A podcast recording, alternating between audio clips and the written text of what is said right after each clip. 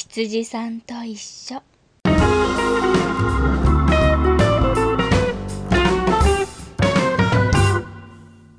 はい皆さんこんばんは。えー、地震大丈夫でしたか？いや驚きましたよね。私ちょうどお家にいてテレビを見ていたところにあのたまたまあの会っちゃってで結構ね揺れましたよね。あの東京と埼玉とあと千葉が一応ね一番揺れたっていうところでまあ実家とかはねあの全然何でもなかったんですけどあの親戚とか家族とか友達とかと連絡を取ってまあ無事だよっていうことをあの話したんですがいや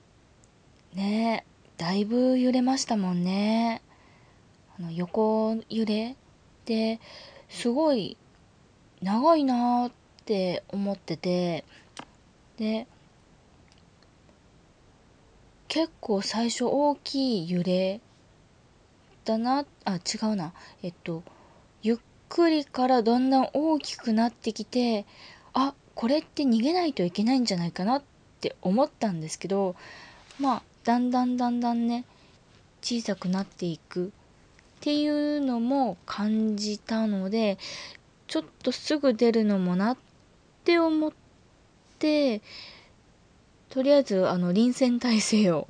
取ったまんまあのー、飛び出したりをあの慌てたりせずにあのちょっとあの収まるまで待っていたんですけれどいやね多分こっちに来て初めてぐらいの時と同じぐらい大きいなと思っててこっちに来て初めての時体験したのは多分震度3くらいだったんですけどそれでもあの私本当に地震を体験したことがなかったのであの本当に震度3でもめちゃめちゃ怖かったんですよ。で今回のはあの震度4くらいの大きさのを体験しましていやなかなかねやっぱ慣れてないと怖いですよね。まあ慣れてても怖いとは思うんですけれどあの埼玉の方が、まあ、震度5で東京と千葉が、まあ、震度4のところが多かったっていうことなんですけどねニュースも皆さん見たかと思うんですがうん、電車がね脱線しちゃったりとかしてあと火事とかあと怪我人とかもちょっと出たみたいですねいや怪我しなくてまあ自分も良かったなって思ったんですけど、まあ、でもその後あの知り合いの人とかとあの何何度かあのお仕事で会うことがあって「あの地震大丈夫でした?」って話をしたらねあの1人は電車の中に閉じ込められちゃってで動くまで朝までかかったっていう話でびっくりですよね。確かお家に帰ったのが10時とか11時とかだったみたいなんですけど家に着いたの6時朝の6時とか言ってたのでまあね6時間くらいはもう電車の中で過ごしてたらしいですね。でまあでもねそっから電車が動くのを待つしかなかったそうなのでいや大変そうでしたねやっぱり。でもう一方はあの体がねちょっとあの腰を痛めてましてでちょっとなかなかそもそもあの今すぐにパッと起き上がることが難しかったらしくってで地震がわーって起きた時にもう起き上がれないくらい痛かったらしくってねあのあ動けないダメだって思ってあのもう地震があの終わるのをただひたすらベッドで祈るしかなかったっていう感じだったらしいんですけれど。まあね笑えないんですよ。笑えないんですけど。ね。あのやっぱりそういう方もいらっしゃるってことなんですよねやっぱり。だからやっぱりね地震って怖い。怖いんだよ。一人暮らしは本当に大変なんですよ。ねなんでまあ皆さんもねライフラインが生きている間はちゃんとね無事だよとかこうだったよとかこういろいろね連絡を取るっていうのを日頃からやってた方がいいんじゃないかなってやっぱ思いましたね。で火の元も、まあ、絶対チェックした方がいいなって思いましたしニュースでも言ってたんでねあとはあの避難バッグもやっぱり必要だなってすごく思いましたね。一応あの避難用のバッグは持ってるんですけどちょっと大きくてなんかキャリーケースみたいなものになってるのでなんでちょっと大きいなと思ってもうちょっと小さいコンパクトなのもちょっと予備で作っておこうかなっていうのもすごく今回の件で感じましたね。あの何ですかねもう地震が起きたりとかした時にまあ慌てないようにするっていうのがベストだと思うんですけれどでもなんかそうこう家から出なきゃいけないってなった時に大きいバッグよりもやっぱりちょっと小ぶりのバッグを手にするのかもしれないていう自分の行動とかを考えると一応ね大きいバッグ大きいバッグであの使えたらいいなとは思っているんですけれど、まあ、余裕がある時はね全然使えると思うんで。ただちょっと余裕がないかもしれないって思った時用にあのすぐにね行動に移せるようにうんなんかねこうバッグなりリュックなりこう用意してあの食料とかお水とかあと大切な貴重品お薬手帳とか必要ってなんか聞いたことがあるんでまあ、そういうのとかもあった方がいいのかなってちょっと改めて思いました。皆さんもね、必要じゃないだろうって思うと思うんですけどいや必要になる日がいつか来るかもしれないと思って準備してるといいんじゃないかなって思います。今回とかね地震ってねあのまあ他の自然災害もそうですけど何が、ね、突然起こるか本当にわからないって思うとやっぱりあらかじめ準備してた時はあの過去の自分ありがとうって本当に思うと思うんであの未来の自分のためにあの未来の自分の贈り物っていうことで是非あのまだね準備の方は私もちょっともう一回見直そうと思うので一緒にねもう一回考え直してみたいなって思うので是非準備進めていきましょうよ。ね。ね。怖いな。みんな行きましょうね。何が何でも。はい、えー、それでは、えー矢野あゆみの羊さんと一緒15匹目スタートします。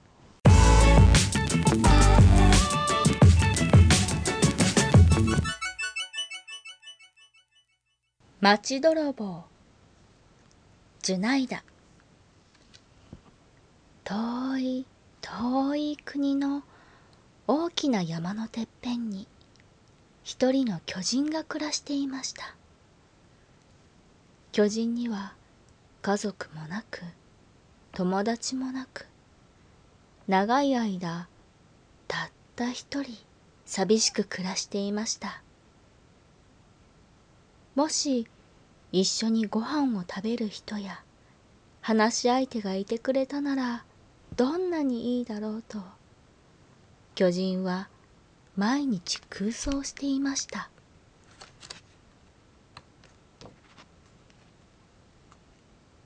ある夜のことついに巨人は寂しくて寂しくてしょうがなくなり山のふもとの町まで降りていき一軒の家をこっそり山のてっぺんに持ち帰ってきました。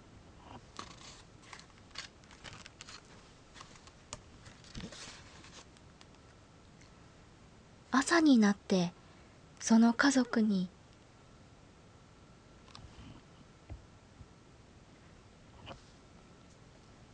朝になってその家の家族に巨人は言いました。これからはここで一緒に暮らしましょう。欲しいものがあったら何でもあげますから。するとその家のお父さんが言いました。私たちだけでは寂しいので親戚の家もここへ持ってきてくれませんか。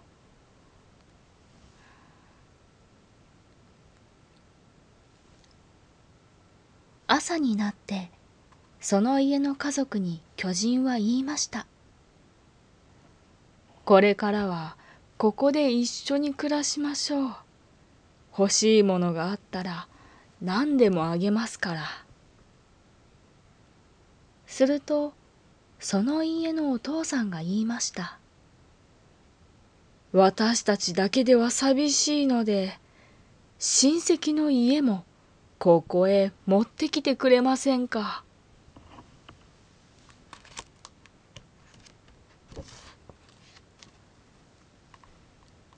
巨人はその夜町へ降りていき家族の親戚の住む家をこっそり持ち帰ってきました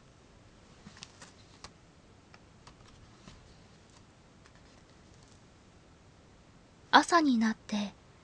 家族の親戚たちに巨人は言いました。これからはここで一緒に暮らしましょう。欲しいものがあったら何でもあげますから。すると家族の親戚のおばあさんが言いました。私たちだけではつまらないので友達の家もここへ持ってきてくれませんか？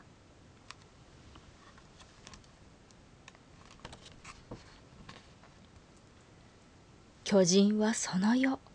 町へ降りていき親戚の友達の住む家をこっそり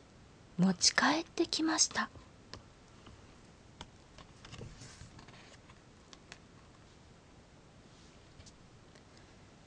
朝になって親戚の友達に巨人は言いました。これからはここで一緒に暮らしましょう。欲しいものがあったら何でもあげますから。すると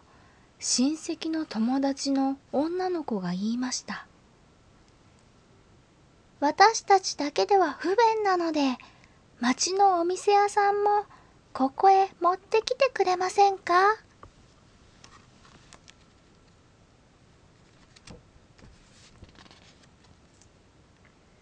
巨人はその夜町へ降りていき町のお店屋さんを丸ごと全部こっそり持ち帰ってきました。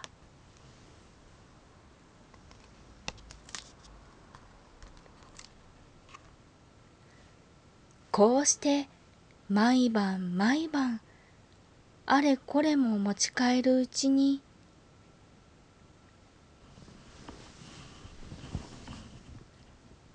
こうして毎晩毎晩あれこれ持ち帰るうちに山のふもとの町はそっくりそのまま巨人の住む山のてっぺんにやってきました。ここは眺めもいいし水もきれいだしおいしい果物の木もたくさんあるし。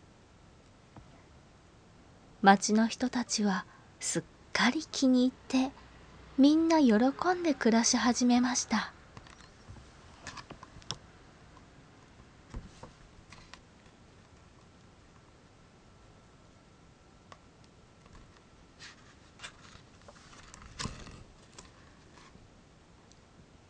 こうして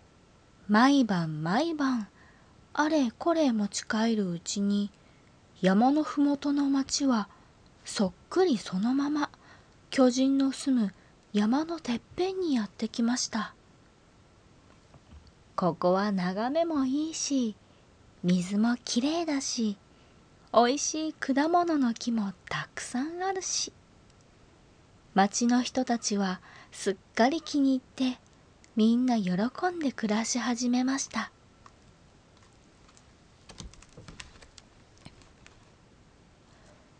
巨人の周りにはたくさんの人がにぎやかに暮らすようになりました。ところがどういうわけか巨人は相変わらず寂しいままでした。もう一人きりではなくなったのに。なぜだか気持ちは一りぼっちのままだったのです。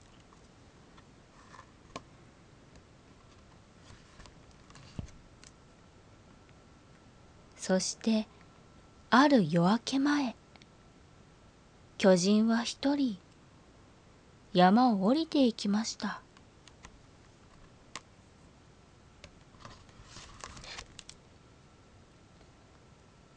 町のあった山のふもとは今ではすっかり空っぽになって一軒の小さな家がポツンと残されているだけでした。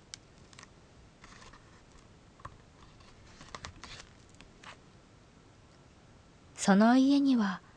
町の誰からも呼ばれなかった少年がたった一人で暮らしていました。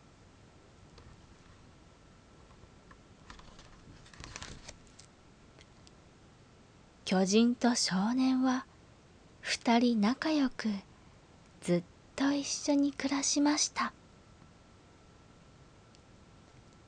おしまい。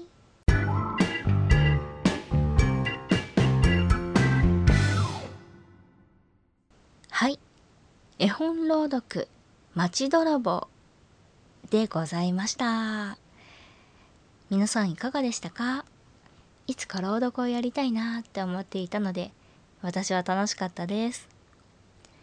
えー、こちらの絵本、えー、作者ジュナイダさんという、えー、画家さんが作っておりましてあのたまたまね本屋を覗いた時にあの絵本のコーナーを見ていたらついあの目に留まりましてあのすっごく綺麗だなっって思ってもう一目惚れでつい買っちゃったんですよね。あの想定がもう本当に私の好みですっごく綺麗だったんですよまあ綺麗なんですけど あの重厚感のあるあの肌触りとあと金色の文字がこう題名であの背表紙にあの書かれてありましてもうねそれが本当にもう好みでもう好きってなってもう表紙だけで買いました。あのちょっとだけ試し読みもできたんですけどそのちょっとだけでもあこれは絶対に面白いと思ったのであの今回あのぜひ紹介したいなと思って読ませていただきました。長い間孤独を抱えていた巨人が本当に求めていたものがわかるっていうまあ、お話ですね。ほっこりしますね。あの対象年齢は小学校に入ったくらいの年齢から読むと分かりやすいのかなとはちょっと思いますがあの絵自体もすごく綺麗でそれを読んでる読んでるっていうかまあそれを見るだけでも、まあ、ちっちゃいお子さんでも、まあ、どういう状況なのかなっていうのはなんとなくでもわかるんじゃないかなって思いますね。そんなに大きい絵本じゃないんですけど、まあ、ある意味手のひらサイズくらいの大きさですかね。で、まあ、今私が読んだ時間で、まあ、そんなに長くないので、是非ね、あの、簡単に読んであげられる絵本だと思うので、最近出たばっかりなんですよ。なので、もしあの本屋さんで見つけたら、是非ね、お手に取って、あの、読んでいただけたらな、嬉しいなって思います。まあ、あの、お話の内容的にも皆さん、あの、感じたかと思うんですが、あの、お子さんっていうよりは大人の目線からも、こちらはいろいろね、読み取れるんじゃないかと思うんですよね。あの、心の隙間を埋めたくて、ね、たくさんいろんなものを探してみたけれど、結局は本当に欲しかったものは一つだけでよかったんだなって思わせてくれますよね。でまあ寂しいなって思ってる人とかいたりとかねする時にこう寄り添ってくれるような絵本かなとも思うのであのなんだろうないろんな人がいる中であの友達がいないなとかこう本当のこと話せないなとか思う人も世の中たくさんいると思うのでそういったねあのちょっと寂しいなって思ってる人もあの巨人みたいにあの焦らなくていいんですよ。今回は巨人がやってみようって思って意を決してねずっと考えていたことを実行してみた結果あの素敵な友人に巡り合うことができたのでまあ焦らずでもちょっと何かあのやってみようかなって思った気持ちがきっとねいい結果につながるんじゃないかなと思うので、まあ、あの是非皆さんもねこの絵本を見てあの何かあのそうですねこう何かくすぶってる心の中をちょっとあの背中を押してくれる一冊になってもらえたら私も嬉しいなって思います。では以上、えー、絵本朗読「まち泥棒」でございました。はい、えー、では第15匹目矢野あゆみの、えー、羊さんと一緒。えー、そろそろお休みの時間となってまいりました。皆さん今回の、えー、朗読などはいかがでしたでしょうか、えー、私はとっても楽しかったです。小学生みたい。いやまあもしねもう一回くらいだったらちょっと何かしらまたね朗読を挟んでみようかなってちょっと考えてますのでまあお付き合いいただけたら大変嬉しいです。あの全然あのこれをね聞いてあの寝てしまっても大丈夫なように私は考えてこちらをあの配信していますのであの夜聞きながら寝ていただいたりとかあとはあの日曜日に配信して、まあ遅いので、朝の、あの、翌日のね、月曜日のお仕事行く時とかに、こう、聞いていただいて、まあ何かしらのね、あの、こう、今日も頑張るぞっていう気持ちの後押しになっていれば、こんなに嬉しいことはないなって思うので、あの、こちらの配信も何かのね、聞いていただける方の力になれたらいいなって思ったりしてます。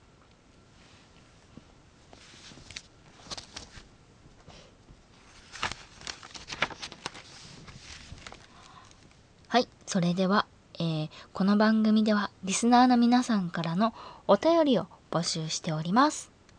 えー、ラジオコーナー羊たちの相談では皆さんからのお悩み事を募集しております。え日常である些細なことやお仕事や恋愛など、えー、何でも OK ですので、ぜひこちらまでお便りを送ってください。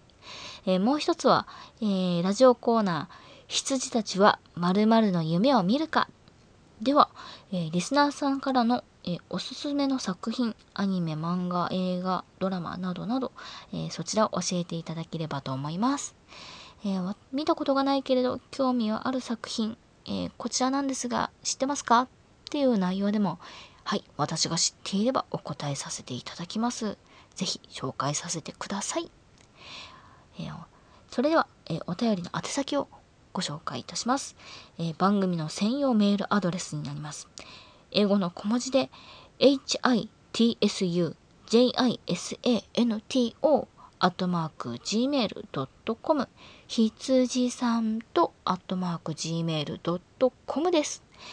えー、羊の2は TSU ですので、えー、お間違いないようにお願いします。あと、ラジオネームもつけてくださいね。えー、私個人へのメッセージや番組の感想でも、えー、ぜひお待ちしておりますので、よろしくお願いします。はい、それでは、えー、次回は、えー、10月の、えー、17日かな、えー、日曜日の、えまた同じお時間に、え配信を予定しておりますので、えー、ぜひまた聞いていただいたら、聞いていただけたら 嬉しいです。えそれでは、えー、矢野あゆみの羊さんと一緒でした。皆さん良い夢をおやすみなさい。